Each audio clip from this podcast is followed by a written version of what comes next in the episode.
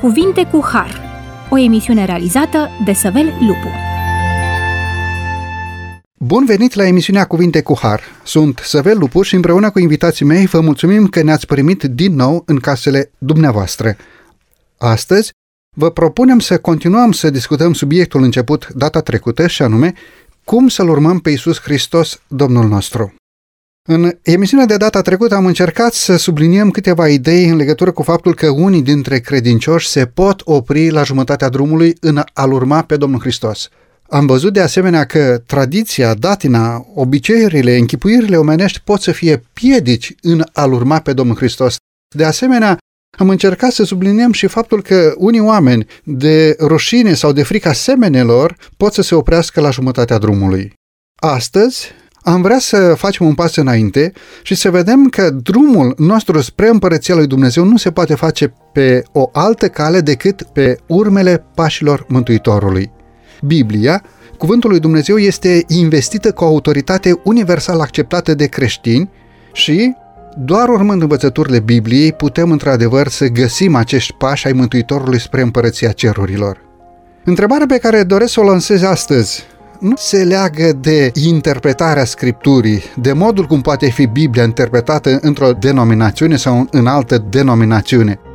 Nu despre o credință sau despre altă credință și modul cum înțelege Biblia, ci întrebarea pe care doresc să o dezbatem astăzi este cum putem noi să învățăm noi din Sfânta Scriptură? Care este autoritatea Bibliei pe care eu o accept ca și normă de viață? Pun sfatul unui prieten, pun un vis sau o interpretare subiectivă mai presus de cuvântul clar al lui Dumnezeu?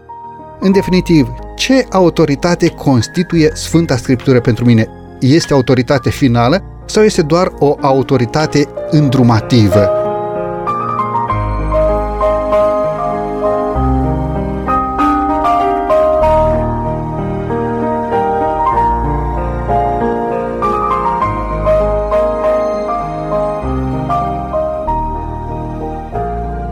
Aceste întrebări aș dori să le discutăm astăzi în cadrul emisiunii de față.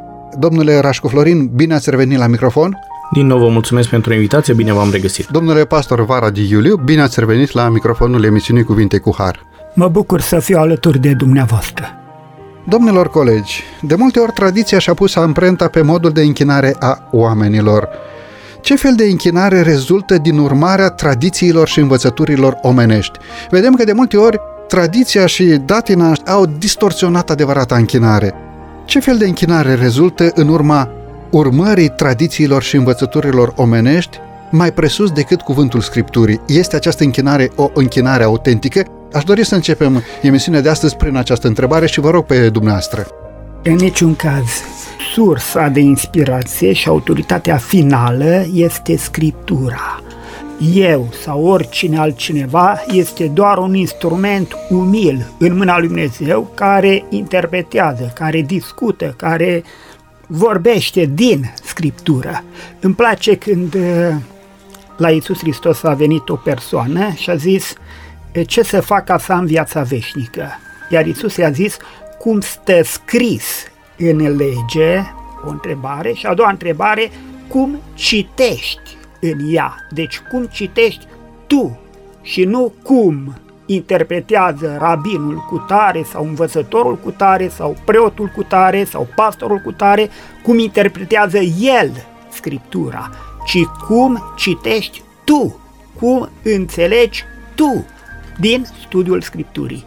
Ori în sensul acesta e nevoie ca fiecare să cercetăm personal pentru noi înșine cuvântul Scripturii fiecare dintre noi să o facem cu rugăciune, fiecare cu no- dintre noi să o facem în mod dezinteresat, fără să avem idei preconcepute și fiecare dintre noi să vedem exact ce spune. Iar dacă așa spune, atunci trebuie să ne adaptăm viața noastră, convingerile noastre după ceea ce spune cartea și nu după ceea ce îmi convine mie, ceea ce îmi place mie, ceea ce este mai comod pentru mine. Domnule Florin, în definitiv, care este sursa de autoritate pentru cunoașterea credinciosului, pentru biserică și de asemenea pentru grupul de credincioși? Biblia sau tradiția?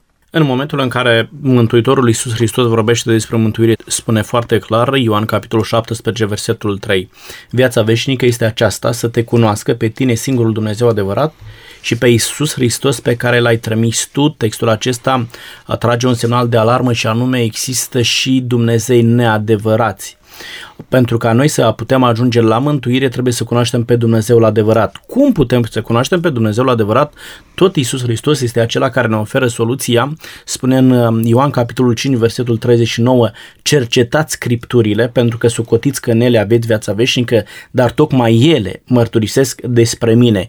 Nimeni și nimic nu mărturisește într-un mod fidel și e legitimat de Dumnezeu, mai obiectiv caracterul lui Isus Hristos decât Biblia, Sfânta Scriptură, care este insuflată de Dumnezeu. Da? Spune 1 Timotei capitolul 3, versetul 16, toată Scriptura este insuflată de Dumnezeu și de folos să învețe, să mustre, să dea înțelepciune, neprihănire, pentru ca tot omul lui Dumnezeu să fie destornic și totul de săvârșit pentru orice faptă bună.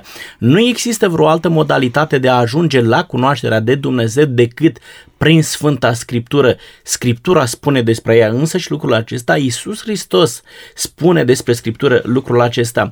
În momentul în care eu dau la o parte Sfânta Scriptură, pentru ca să pot accesa alte informații din alte surse și textul spunea oamenii aceștia învață niște porunci omenești, automat învățătura aceasta nu poate genera o închinare de sorginte divină, ci din potrivă închinarea aceasta poate să fie știu eu, respectarea unor oameni, respectarea celor oameni cu ceva carte care au avut niște scrieri bune, de succes, de impact, care au reușit să-mi atragă atenția și pot să apreciez pe scriitorul acela chiar creștin fiind, dar nici de cum, nici pe departe nu poate să mă conducă la o cunoaștere de Dumnezeu. Și aici, mare atenție! În momentul în care eu mi-am propus să studiez altceva decât Sfânta Scriptură, voi cunoaște altceva decât ce îmi propune Sfânta Scriptură. Sfânta Scriptură îmi propune să-L cunosc pe Iisus Hristos dacă studiez Sfânta Scriptură. Orice altă informație care nu face front comun cu Sfânta Scriptură, ci vorbește diametral opus învățăturilor din Sfânta Scriptură mă va conduce la o cunoaștere de altceva. Iar 17 cu 3 Ioan îmi spune că mă poate conduce la o cunoaștere a unui Dumnezeu fals. Nenorocirea este că după ce o viață întreagă te-ai chinuit să duci o viață spirituală, să participi la o anumită biserică, să ai o anumită conduită religioasă, în final să realizezi că de fapt sursa ta de informație a fost una greșită și pe cale de consecință ai urmat un Dumnezeu fals. Domnule Varodi. E nevoie, e normal să avem fiecare relația personală cu Dumnezeu din studiul individual al Sfintelor Scripturi. Asta nu însemnează că nu mă pot inspira de la ideile altor, asta nu însemnează că trebuie să resping automat tot ceea ce spune altcineva, dar trebuie să trec prin filtrul propriei mele rațiuni, să gândesc eu cu mintea mea, cu capul meu și după ce am ajuns și eu la aceeași concluzie la care a ajuns cel de la care m-am inspirat, admit și eu ideea aceea. Nu o iau nemestecată, nerumegată, să zic așa. Nu o iau ca autoritate direct de la sine. Textele din Matei, capitolul 15, versetul 8 și 9, subliniază și următoarea idee, și anume faptul că omul poate să-L cinstească pe Dumnezeu doar cu buzele, dar inima să-i fie departe. Spune versetul, Norodul acesta se apropie de mine cu gura și mă cinstește cu buzele, dar inima lui este departe de mine. Degeaba mă cinstesc ei, învățând ca învățături niște porunci omenești. În momentul în care Sfânta Scriptură este lăsată deoparte și omul se întoarce spre datină, spre tradiții, spre obicei ca și normă de credință, e clar că actul credinței acelui om devine o formă de evlavie căruia îi este tăgăduită puterea. Omul procedează la o închinare mai mult de formă decât la o închinare a cărui fundament să fie înrădăcinat în Sfânta Scriptură. Domnule Florin, vă rog. Vedeți că Dumnezeu nu are nevoie de vorbe. Nu are nevoie de cuvinte frumoase pe care le rostim într-un mod public pentru a afișa o imagine bună, ci mai degrabă Dumnezeu are nevoie de inima ta. Spunea la un moment dat Iisus Hristos, din inimă ies izvoarele vieții. Numai că, spune Ieremia, inima, 17 cu 9, inima este nespus de rea, deznădăjduit de înșelătoare, cine poate să o cunoască. La un moment dat, în schimb, Dumnezeu uh, face o cerere și spune, fiule, dă-mi inima ta Dumnezeu are nevoie de o inimă transformată, o inimă schimbată, iar transformarea aceasta vine pe o singură cale, spune Evrei capitolul 4, versetul 12. Cuvântul lui Dumnezeu este ca o sabie cu două tăișuri, pătrunde până acolo că desparte Duhul și mădva, judecă simțurile și gândurile inimii. Ceea ce transformă este doar cuvântul lui Dumnezeu, ceea ce reușește să aducă o inimă nouă, o inimă curată, o inimă care să-L iubească pe Dumnezeu, să elimine răul din viața noastră este doar cuvântul lui Dumnezeu. La un moment dat Iisus Hristos este cel care face apelul acesta, Apocalips capitolul 3, versetul 20. Iată, eu stau la ușă și bat. Dacă aude cineva și deschide, voi intra la el, voi cina cu el și el va cina cu mine. În momentul în care Hristos intră în inima ta, reușește să o transforme și doar în felul acesta vei reuși să-L cinstești pe Dumnezeu și cu inima ta, nu doar prin vorbele tale. Domnilor, sunt de acord cu ceea ce spuneți dumneavoastră. Totuși, fiecare denominațiune religioasă zice cam așa, aici este adevărul, întoarceți-vă spre adevăr, întoarceți-vă spre acest mod de a-L cunoaște pe Dumnezeu. Cum este posibil să stabilim adevărul cu privire la orice învățătură sau la orice doctrină? Prin ce trebuie să fie verificată învățătura și doctrina ca să corespundă într-adevăr adevărului? Domnule Varodi. E politicos să-l asculți pe om să las să spună tot ceea ce are de spus, dar nu admiți în mod automat ceea ce el spune, ci spune Pavel, cercetați toate lucrurile, dar din aceste toate care le cercetați, păstrați ce este bun. 1 Tesaloniceni 5 cu 21, vă rog. Exact. Nu tot ceea ce se spune în domeniul religios e și adevărat. După cum orice zboară, se mănâncă. E nevoie de un spirit de cercetare e nevoie de discernământ spiritual, ori acesta ni-l dă Dumnezeu, te sfătuie să cumperi alifie pentru ochi, ca să-ți ungi ochii și să vezi, adică e nevoie de acea înțelepciune divină pe care Dumnezeu o dă cercetătorului sincer pentru a face deosebirea între adevăr și minciună. Pentru că foarte ușor se strecoară erezia, se strecoară minciuna, se strecoară alte învățături greșite prin care diavolul încearcă să înșele, dacă va fi cu putință, chiar și pe cei aleși. Spune versetul 23 tot din 1 Tesaloniceni, capitolul 5, însuși Dumnezeul păcii să vă sfințească El însuși pe deplin și Duhul vostru, sufletul vostru și trupul vostru să fie păzite întregi, fără prihană, la venirea Domnului nostru Isus Hristos. Vă rog, domnule Rașcu.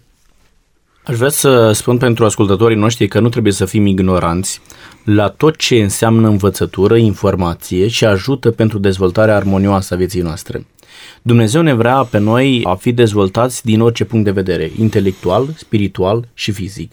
În momentul în care vei urmări, da, și asta spune ceea ce ați citit dumneavoastră, versetul 23, Dumnezeul păcii să vă sfințească El însuși pe deplin, complet. Dumnezeu nu vrea să trăim o viață în care să avem carențe.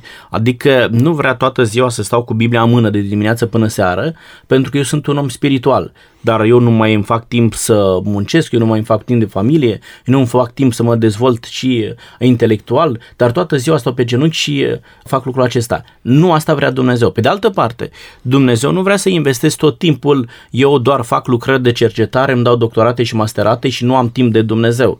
Eu mă duc să stau toată ziua la sală să cresc masa musculară și nu am timp să citesc o carte toată viața mea.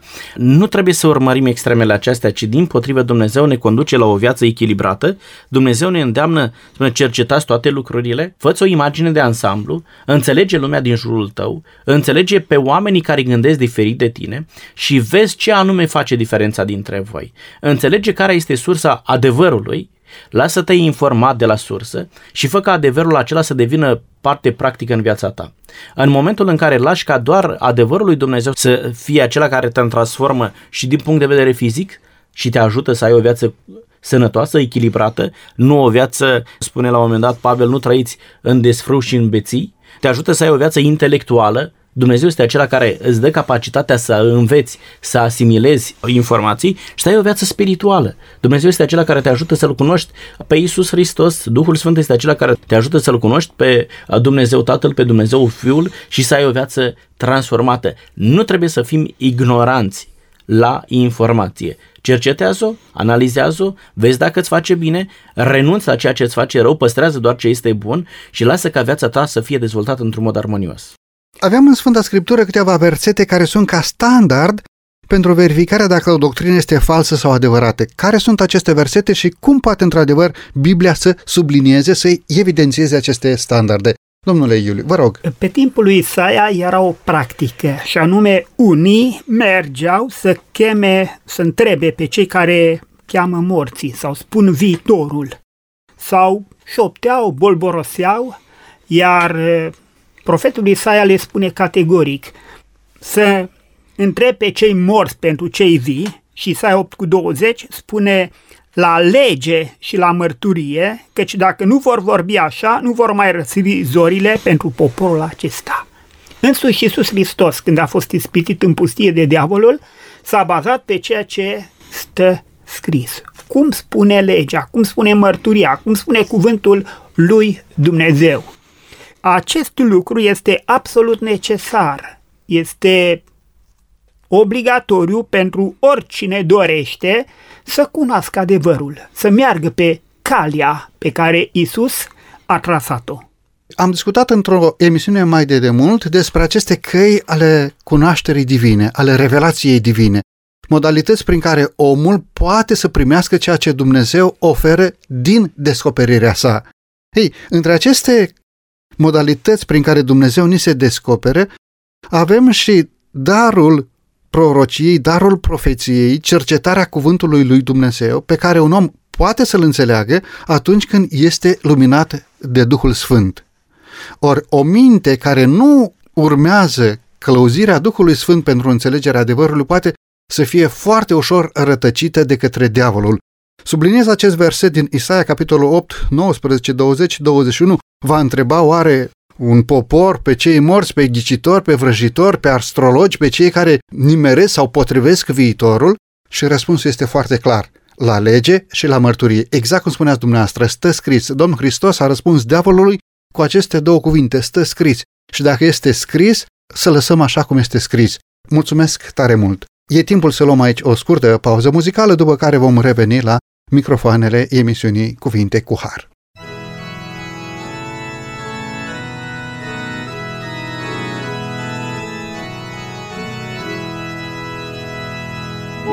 Duh divin preasfânt, vino în viața mea, să pot iubi al tău cuvânt, să fac doar voia ta.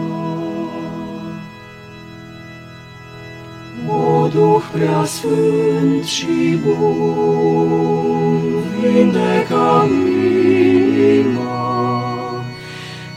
dragostei tale mă supun, căci Tu ești pacea mea. O Duh de viață plin, vreau să fiu doar al Tău, spală-mă astăzi pe deplin de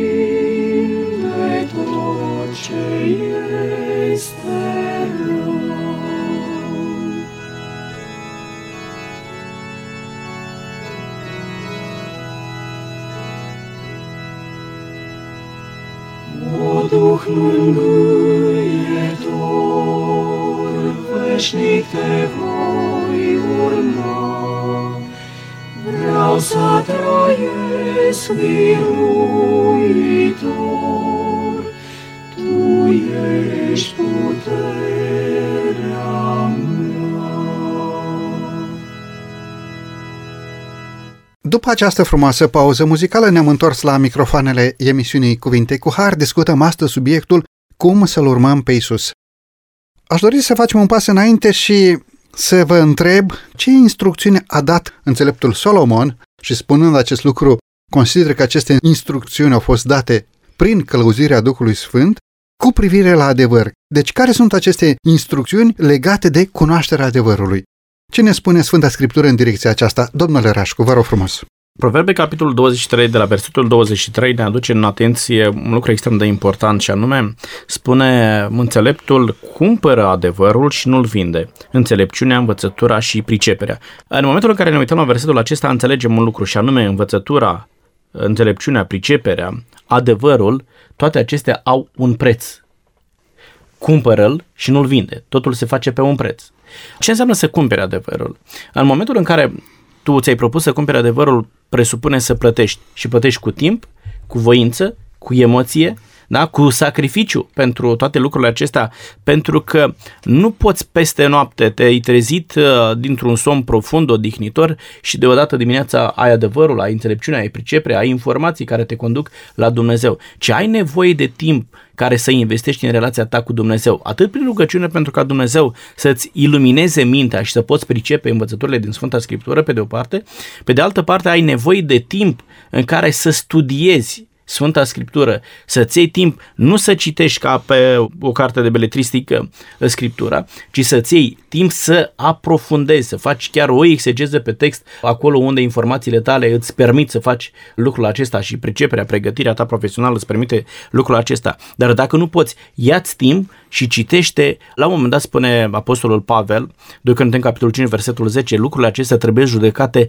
duhovnicește în momentul în care lași ca Duhul Sfânt să participe la nivelul minții tale, în momentul în care studiezi Cuvântul lui Dumnezeu, vei pricepe ce intenționează Dumnezeu să transmite în textul acela. Atunci când vrei să ai pricepere, să ai înțelepciune, trebuie să investești timp în relația ta cu Dumnezeu. După ce te-ai rugat, după ce ai studiat, investește în relația ta cu Dumnezeu. Iar relația cu Dumnezeu nu trebuie să fie una fragmentată astăzi este zi de închinare, am o relație cu Dumnezeu, în cursul săptămânii fac cu totul și cu totul altceva. Nu, ci relația cu Dumnezeu are uh, o fluiditate, are o anumită cursivitate, curge. Uh, relația cu Dumnezeu trebuie să fie una permanentă. Totdeauna mintea mea trebuie să fie conectată la Dumnezeu. Gândul meu să fie insuflat, să fie determinat de prezența lui Dumnezeu în mine. Ei, în felul acesta îl cumperi investind timp, emoție, inteligență în a cunoaște adevărul. În schimb, este foarte interesant ceea ce spune a doua parte și anume nu-l vinde. Poți să și vinzi adevărul lui Dumnezeu. Și din nefericire foarte mulți oameni îl vând pentru o ceașcă de vin. Sau uh, pentru nimic. Sau pentru nimic. Este tragic pentru că unii oameni îl vând pe anumite lucruri care uh, le fac rău vând pe anumite lucruri care le distrug sănătatea, le distrug familia, le distrug profesia, le distrug uh, imaginea în societate, le vând pe lucruri care le fac nu doar rău lor, dar fac rău și oamenilor din jurul lor pe care ei presupun că îi iubesc. Dar dacă ei iubi pe oamenii aceia, ai fi conștient de răul care îl faci în momentul în care tu ai dezvoltat anumite adicții față de anumite lucruri dăunătoare pentru viața ta. Da, sau printr-o filozofie de viață, prin niște învățături prin care tu duci în rătăcire pe semenii tăi sau poate printr-o interpretare greșită a cuvântului lui Dumnezeu prin care tu duci în rătăcire pe cei care Domnul Hristos i-a răscumpărat prin sângele său propagând această filozofie despre, știu eu, nemurirea naturală a sufletului, despre faptul că cuvântul lui Dumnezeu, poruncile lui Dumnezeu nu mai sunt valabile astăzi, nu face altceva decât duci în rătăcire sufletele oamenilor. Prin treaba aceasta, acești oameni care fac așa vând adevărul. Cum l-au vândut de altfel pe Domnul Hristos, Domnul adevărului. Și aici cu atât mai grav este, și prima dată mă gândesc la mine, la în dreptul oamenilor care sunt lideri religioși lideri, o formator de opinie, oameni în care ceilalți își pun încrederea și așteaptă sursă de viață din partea lor în momentul în care aceștia transmit cuvântul lui Dumnezeu. Totdeauna când pregătesc o predică, în momentul în care mă pregătesc pentru o anumită emisiune, mă gândesc foarte bine dacă ceea ce spun este fundamentat în Sfânta Scriptură, dacă pot constitui un suport biblic pentru spusele mele, pentru ca nu cumva să transmit o informație eronată, iar oamenii pe care îi am în jurul meu să fie afectați tocmai de, uh, de spusele mele, pe când eu trebuie să mă hrănesc din cuvântul lui Dumnezeu și să transmit viață pentru ei. Să-i ajut pe oamenii aceștia să vină la Dumnezeu. Fac un apel aici la toți aceia care împart cuvântul lui Dumnezeu, toți aceia care predică cuvântul lui Dumnezeu, să avem certitudinea, să avem convingerea pentru, printr-un studiu personal, prin rugăciune, că ceea ce spunem vine din partea lui Dumnezeu, că este foarte bine fundamentat și Dumnezeu creditează un mesaj pe care îl transmitem, pe care noi presupunem că îl transmitem din partea lui Dumnezeu. Diavolul este interesat să pervertească și înțelepciunea și învățătura sănătoasă și priceperea sau cunoașterea de Dumnezeu. Nu doar cunoașterea din Sfânta Scriptură, și am putea discuta foarte mult în direcția aceasta, dar diavolul vrea să pervertească tot ceea ce este adevărat, tot ceea ce este frumos, tot ceea ce este vrednic de primit și să facă din aceste binecuvântări oferite de Dumnezeu un blestem care se ducă la distrugerea omenirii și dacă se poate la distrugerea și a sufletelor oamenilor, vorbind ca și entitate divină. Vă rog. Oamenii în viață în general se identifică cu o profesie pe care o practică. Diavolul este foarte interesat să pervertească și partea intelectuală, partea profesională, pentru că în momentul în care ți-ai ales o profesie, de exemplu, și uh, eu sunt uh, manipulator al aparatelor de jocuri de noroc. Păi imaginați-vă că acolo numai gândul la Dumnezeu nu-mi stă.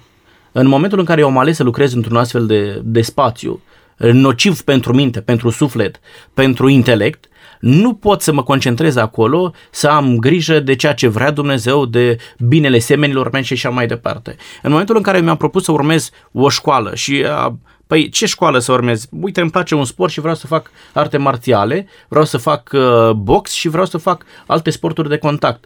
Și dacă acolo mă gândesc cum să ajut pe semenul meu, cum să îi fac bine celui de lângă mine și așa mai departe, ci mai degrabă nu fac altceva decât să-mi ascuțesc spiritul de rivalitate, de război, uh, de luptă și așa mai departe. Da? Uh, diavolul este foarte interesat, este foarte abil în a ne determina să găsești anumite domenii de activitate, o anumită instruire a minții care să te îndepărteze de Dumnezeu. De aceea Dumnezeu spune, Dumnezeul păcii, Apostolul Pavel, prin inspirație divină, Dumnezeul păcii să vă simțească El însuși pe deplin, da? Și Duhul vostru și trupul vostru și spiritul vostru, totul să fie sfințit de Dumnezeu. Așa că în momentul în care uh, vreau să îmi aleg o școală, mi-am terminat școala generală și vreau să dau la un liceu, am terminat liceu, vreau să dau la o facultate, departe.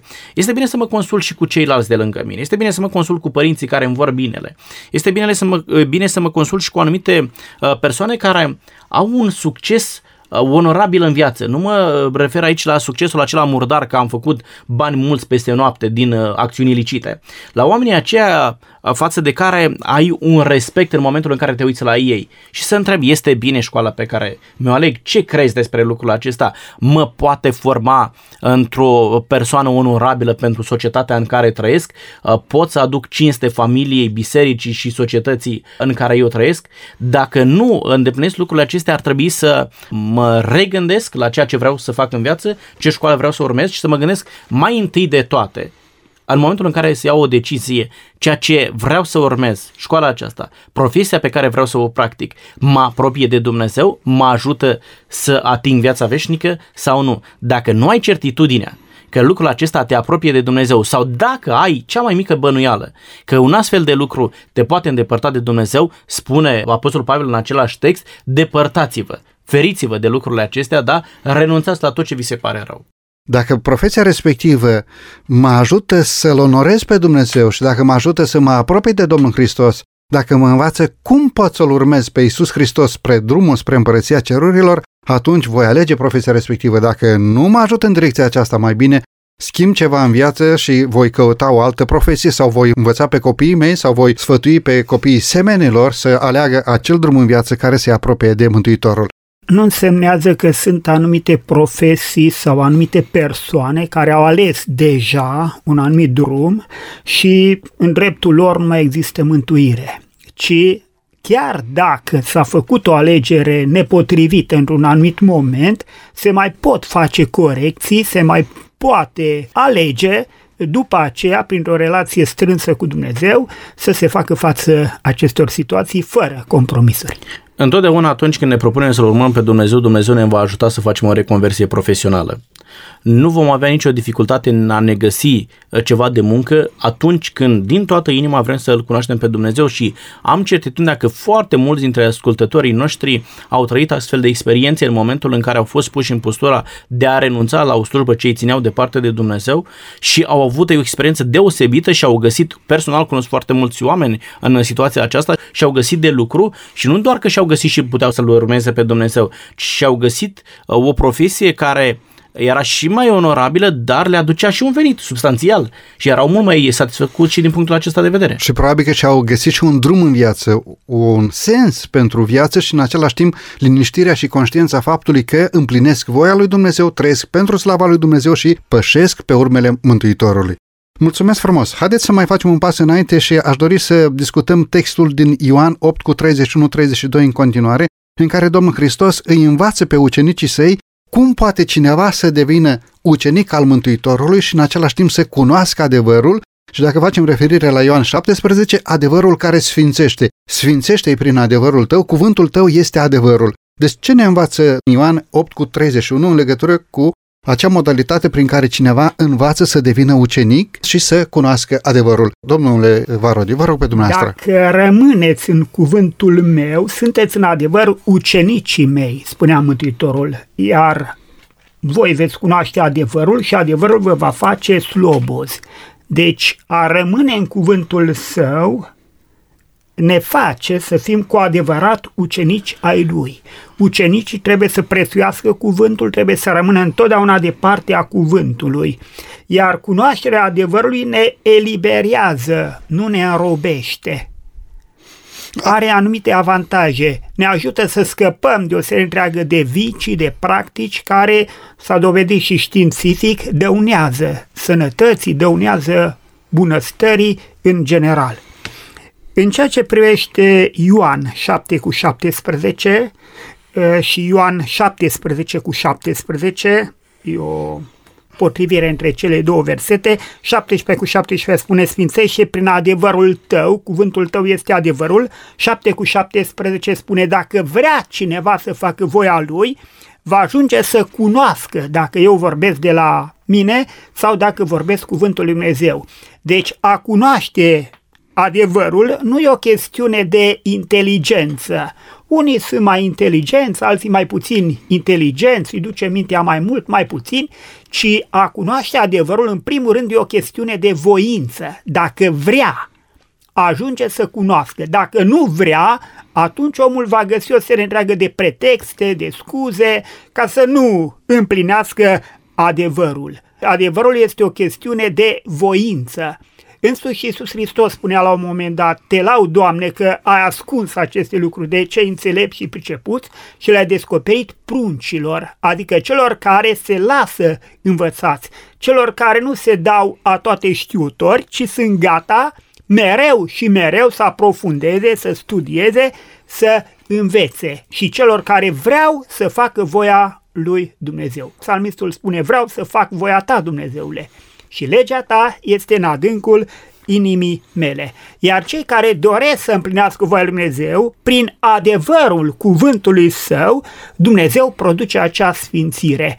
Cercetând scripturile, rugându-ne și străduindu-ne să împlinim ceea ce spune acolo, se produce ceea ce Biblia numește procesul acesta al sfințirii, care este un proces al unei vieți întregi. Spune versetul pe care dumneavoastră l-ați citat că adevărul vă va face slobozi. Cum poate cuvântul lui Dumnezeu să facă slobod pe cineva, chiar dacă la prima aparență s-ar putea să interzică câte ceva din viața omului? Tu nu vei fura sau tu nu vei prea curvi. Domnule Florin, vă rog. Nu ca o negație, și ca o consecință a cunoașterii tale de Dumnezeu. În momentul în care vei cunoaște pe Dumnezeu, nu vei minți, nu vei prea curvi, nu vei ucide și așa mai departe. E o consecință a cunoașterii de Dumnezeu.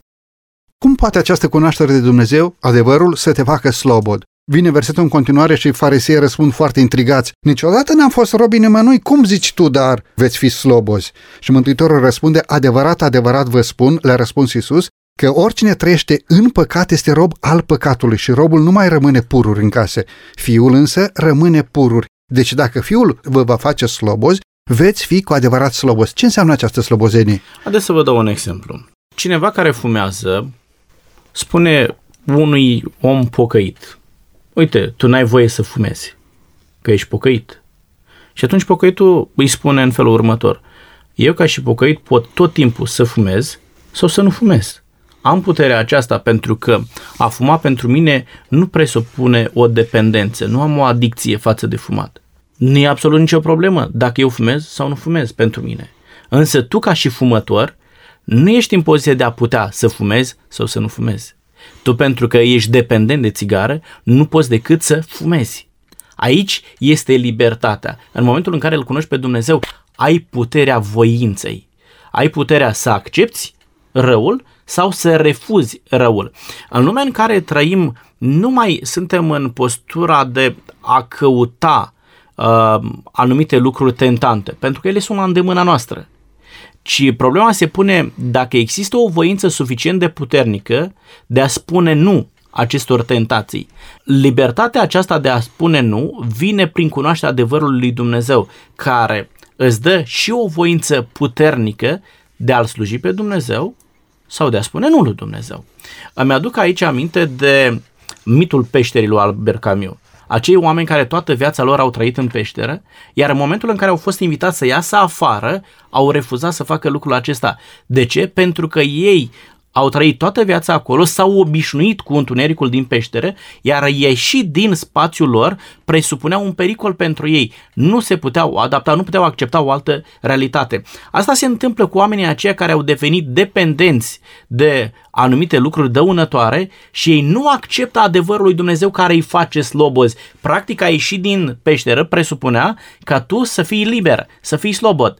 Dar pentru că erai atât de prins de întuneric, pentru că ești atât de prins de alcool, ești atât de prins de țigară, ești atât de prins de imoralitate, nu ai puterea să primești cuvântul lui Dumnezeu pentru că acesta îți dă libertate. Ai libertatea, ai capacitatea de a te rupe de tot ce înseamnă adicție, ai capacitatea de a-L iubi pe Dumnezeu. Doar adevărul lui Dumnezeu te face slobod. Nu asta în umbra adevărului. Asta în umbra adevărului presupune să fii rob. Interlocutorii lui Isus Hristos spuneau, noi niciodată n-am fost robi. Dar tocmai în momentul acela îi declarau că prejudecățile pe care le au, îi făcea, uh, îi făcea robe ai prejudecăților.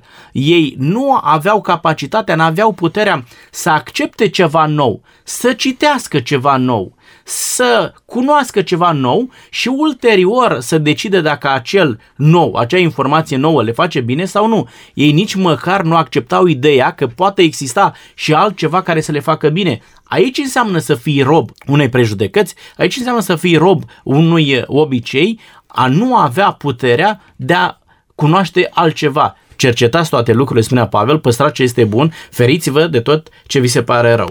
Vă rog, vă rog. Vreau să atrag atenția asupra unui lucru. Niciodată, niciodată, niciodată Dumnezeu nu a oprit ceva ce este spre binele omului. Și atunci când în cuvântul său întâlnim și expresia aceasta să nu, să nu, să nu, de fiecare dată este făcută spre binele nostru. Dumnezeu nu oprește de la niciun lucru bun, dar care este cu adevărat bun. Pentru că de multe ori în față, la început, pare bun, dar mai pe urmă observ că consecințele acestui viciu sunt dezastruoase.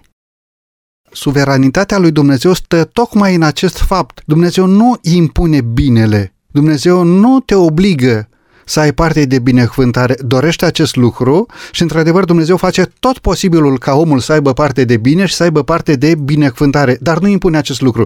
Diferența dintre lucrările lui Dumnezeu și lucrările diavolului sau lucrările întunericului este că răul încearcă să se impună în așa măsură încât să țină în robie pentru toată viața. Ori adevărul cuvântului Dumnezeu ne face slobozi față de această robie. Vă mulțumesc tare mult! Haideți să luăm aici o scurtă pauză muzicală, după care vom reveni la microfoanele emisiunii Cuvinte cu Har.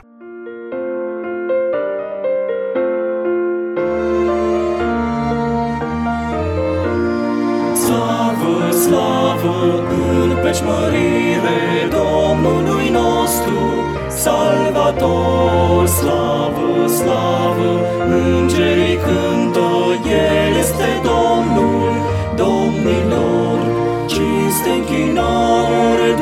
doar Lui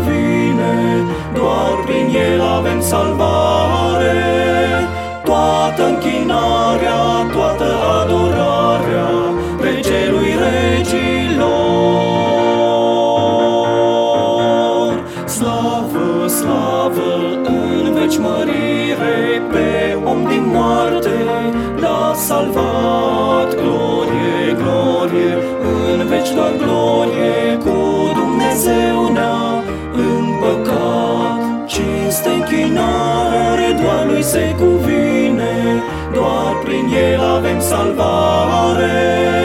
Toată închinarea, toată adorarea, regelui regilor. Slavă, slavă, în veci mărire, oameni și îngeri, să-i cântăm glorie, slavă și adorare, cu toți în coruri să înălțăm cinste închinare, doar lui se cuvine, doar prin el avem salvare. Toată închinarea, toată adorarea,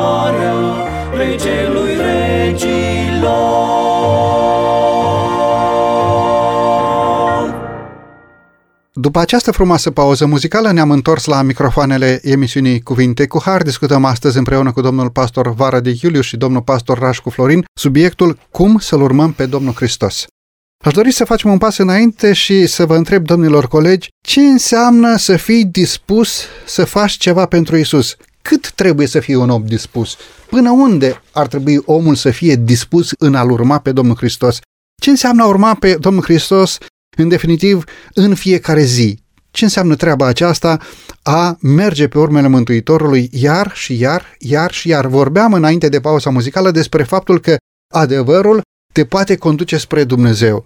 Cum putem să urmăm în fiecare zi și iar să urmăm și iar să urmăm pe urmele Domnului Hristos, pe urmele adevărului? Vă rog, domnul Florin. Aminteam mai devreme textul acesta în care spune cercetați scripturile pentru că sucotiți că ele au viața veșnică, dar tocmai ele mărturisesc despre mine, adică despre Isus Hristos. Cercetând Sfântele Scripturi, îl vom identifica pe Isus Hristos. Cercetarea Scripturilor nu presupune un act izolat într-o anumită ocazie, ci presupune un mod de viață. Totdeauna cercetezi Scripturile, trăiești adevărul pe care l-ai descoperit în Sfânta Scriptură și un lucru foarte important, doar trăind adevărul pe care l-ai aflat, te vei afla în postura de a putea descoperi și un alt adevăr.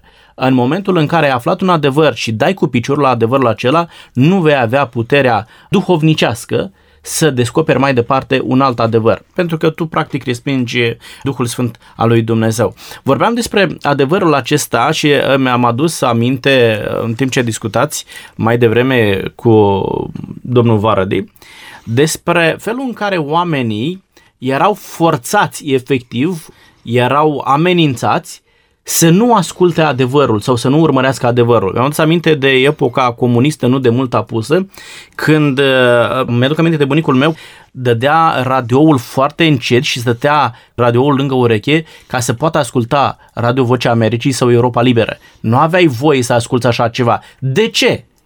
Pentru că acele posturi de radio îți transmiteau anumite informații diferite de ceea ce tu trăiai aici, îți creau o altă imagine, o altă perspectivă, ceva nou, uh, care putea să te facă pe tine să înțelegi ce înseamnă libertate să înțelegi ce înseamnă a nu sta oprimat de un anumit regim dictatorial. Și atunci, cei care se aflau în pericolul de a fi demascați, și vorbim de regimul comunist, îți interziceau ție să asculți astfel de lucruri. Și acum mă întreb, oare s-o fi terminat un astfel de regim? Pentru că astăzi întâlnesc anumiți lideri religioși care îi spun tu nu ai ce căuta în biserica respectivă. Tu nu ai voie să citești cărțile din uh, biserica respectivă, ceea ce este un rău flagrant care îl face celui om. La momentul de față, eu sugerez tuturor membrilor care fac parte din Biserica Adventistă, cercetați toate lucrurile și păstrați ce este bun. Vizitați orice biserică la care sunteți invitați, cercetați, citiți orice carte care vi se oferă, analizați, comparați informațiile de acolo, puneți-le în lumina Sfintelor Scripturi, vedeți dacă este ceva bun și eu consider că în orice carte poți să ai o informație bună, păstrează-o doar pe aceea, indiferent cine o scrie, indiferent de unde vine autorul acela, indiferent de religia pe care o are sau dacă are o anumită religie. Nu trebuie să fim ignoranți cu privire la informație, la adevăr. Cercetați totul, păstrați ce este bun, feriți-vă de tot ce vi se pare rău. În felul acesta urmezi ceea ce spune Hristos, ia-ți crucea în fiecare zi și urmează-mă. A lua crucea presupune să faci față tuturor tentațiilor, ofertelor pe care ți le face lumea aceasta, dar să faci față cu succes, prin ajutorul lui Dumnezeu, prin colaborarea cu Duhul Sfânt al lui Dumnezeu, care îți dă capacitatea mentală de a face diferența între bine și rău, spiritul acela de discernământ între adevăr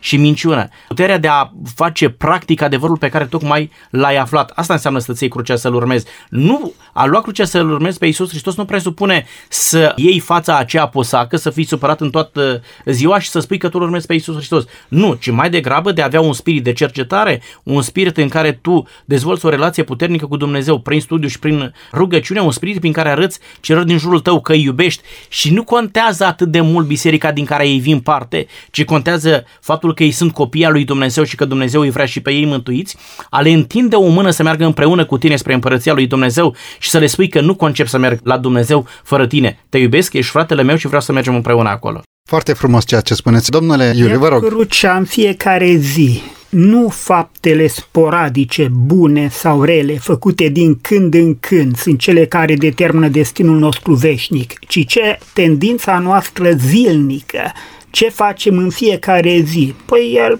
ieri m-am rugat, ieri am fost la biserică, ieri m-am făcut nu știu ce. Nu-i suficient pentru ziua de astăzi ceea ce eu am făcut ieri. Ce am făcut ieri este pentru ziua de ieri, a trecut. Ce fac eu astăzi e o nouă zi, o nouă ocazie, un nou prilej de a-L urma pe Domnul Isus Hristos. Și astăzi eu trebuie să renoiesc predarea mea, consacrarea mea, umblarea mea cu Dumnezeu. Crucea era asociată cu puterea romană. Întotdeauna era instrumentul cele mai crude și mai umilitoare forme de moarte. Cei mai răi criminali, cei mai decăzuți erau puși să-și ducă crucea spre locul de execuție. Și adesea când urma să le fie puse în uh, spate, ei se împotriveau cu atât de multă înverșunare încât îi aduceau aproape de disperare. În cele din urmă erau biciuiți, iar instrumentul de tortură le era legat în spate și astfel era obligat să meargă până la locul execuției.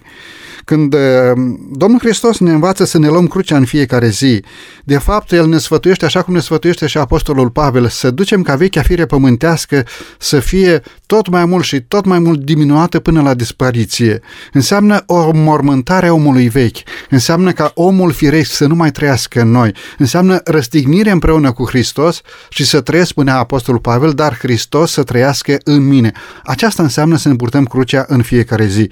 Pentru că versetul 24 zice, fiindcă oricine vrea să-și scape viața o va pierde, dar oricine își va pierde viața pentru mine o va mântui. Ce înseamnă treaba aceasta? Înseamnă că omul respectiv trăiește o viață pentru Domnul Hristos de pe acest pământ și cu el în împărăția cerească. Vă rog, domnule Florin. Există un lucru care se întâmplă în momentul în care un om îl cunoaște pe Dumnezeu. Și anume, unii fac în felul următor, l-am cunoscut pe Iisus Hristos, de acum trebuie să fiu un alt om, trebuie să fiu schimbat. Și ce este foarte bine. Dar se izolează, trăiesc într-o zonă a lor în care nu permit să intre altcineva, eu nu trebuie să am relații cu oricine din jurul meu pentru că este de o altă religie, are o altă gândire, uh, are alte practici, uh, nu trebuie să dau mâna cu el, nu trebuie să uh, vină în casa mea, nu trebuie să mănânc împreună cu el pentru că este o întinăciune. Ei, în felul acesta ei încearcă să-și conserve spiritualitatea pe care tocmai au aflat-o pentru că aceasta să nu fie alterată. Este o mare greșeală. Spune, cine caută să-și salveze viața, o va pierde. Cea mai bună formă de apărare este atacul în momentul în care vrei ca viața ta spirituală să fie consolidată, ieși în lume. Spune la un moment dat Iisus Hristos în monumentala rugăciune din Ioan capitolul 17, Doamne, mă rog, nu să iei din lume, ci să-i ferești de cel rău. Locul nostru este între oameni, este în lume. Oamenii trebuie să vadă dragostea pe care tu ai primit-o din partea lui Dumnezeu și pe care o transmiți cu dărnicie către ei. Oamenii trebuie să vadă informațiile prețioase pe care tu le-ai primit din partea lui Dumnezeu și le oferi spre binele oamenilor din jurul tău. Spune la un moment dat, ce ar folosi unui om să câștige toată lumea dacă s-ar prăpădi sau s-ar pierde pe sine însuși?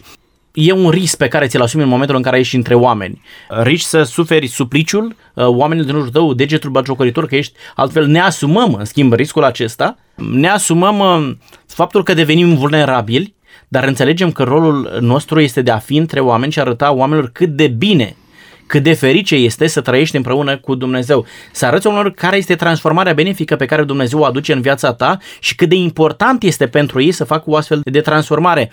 Nu-ți pune pielea la adăpost pentru a nu uh, fi în, uh, într-o situație de vulnerabilitate, ci din potrivă ieși între oameni, poartă-ți crucea Hristos era între oameni, își purta crucea, era bagiocorit, era bătut cu pietre, era pe riscul uh, de a fi aruncat, spulberat de către oameni, merge până la cruce, suferă moartea pe cruce pentru ca dragostea lui să fie transmisă către oameni într-un mod complet, într-un mod mântuitor. Asta trebuie să facem noi. Călcați pe urmele mele, spune uh, Isus Hristos.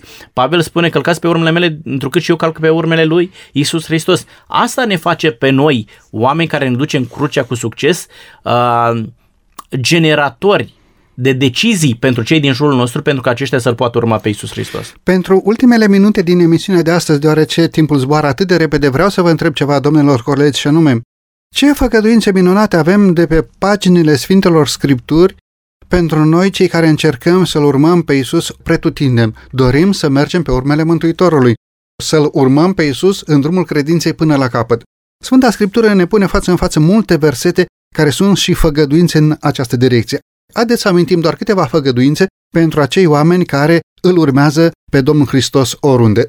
Domnule Varodi. Petru întreabă, noi am lăsat totul, te-am urmat. Ce răsplată vom avea? Iar Isus i-a spus, când va sta fiul omului pe scaunul de domnie al măririi sale, la anuirea tuturor lucrurilor, voi care m-ați urmat, veți ședea și voi pe 12 scaune de domnie și veți judeca pe cele 12 seminții ale lui Israel. Și continuă, Oricine a lăsat casă, frați, surori, tată, mamă, nevastă, fecior, holde pentru numele meu, va primi însutit aici și în plus va moșteni viața veșnică. Matei 19, 27 la 29.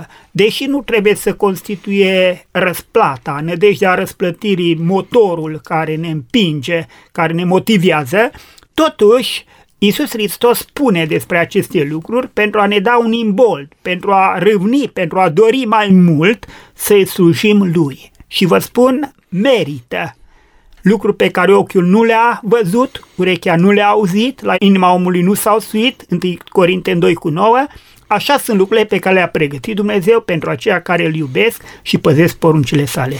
Mulțumesc, domnul Rașcu. Aș vrea să închei emisiunea aceasta cu o propunere pe care o face Iisus Hristos, Matei capitolul 11, versetul 28.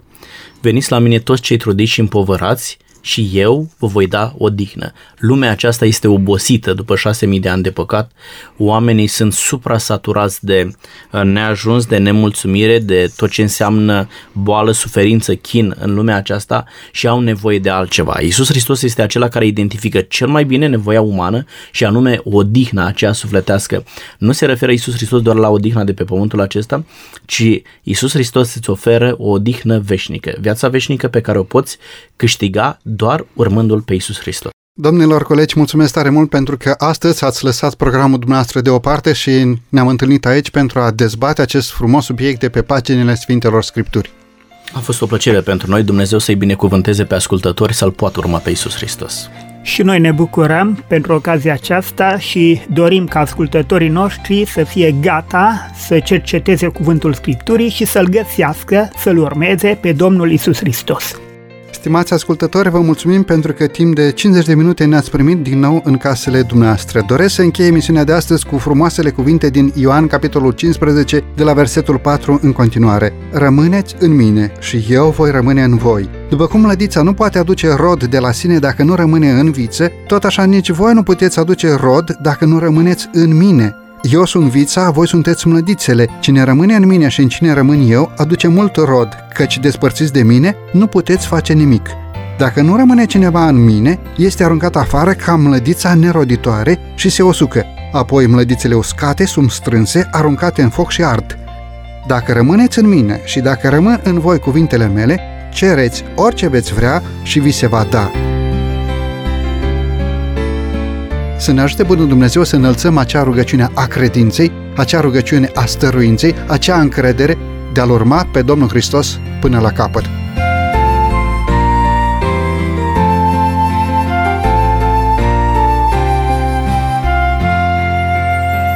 De la microfonul emisiunii Cuvinte cu Har, Săvel Lupu și din regia tehnică domnul Cătălin Teodorescu, vă mulțumim pentru atenția acordată. Până data viitoare, bunul Dumnezeu să fie cu noi cu toți. La revedere tuturor!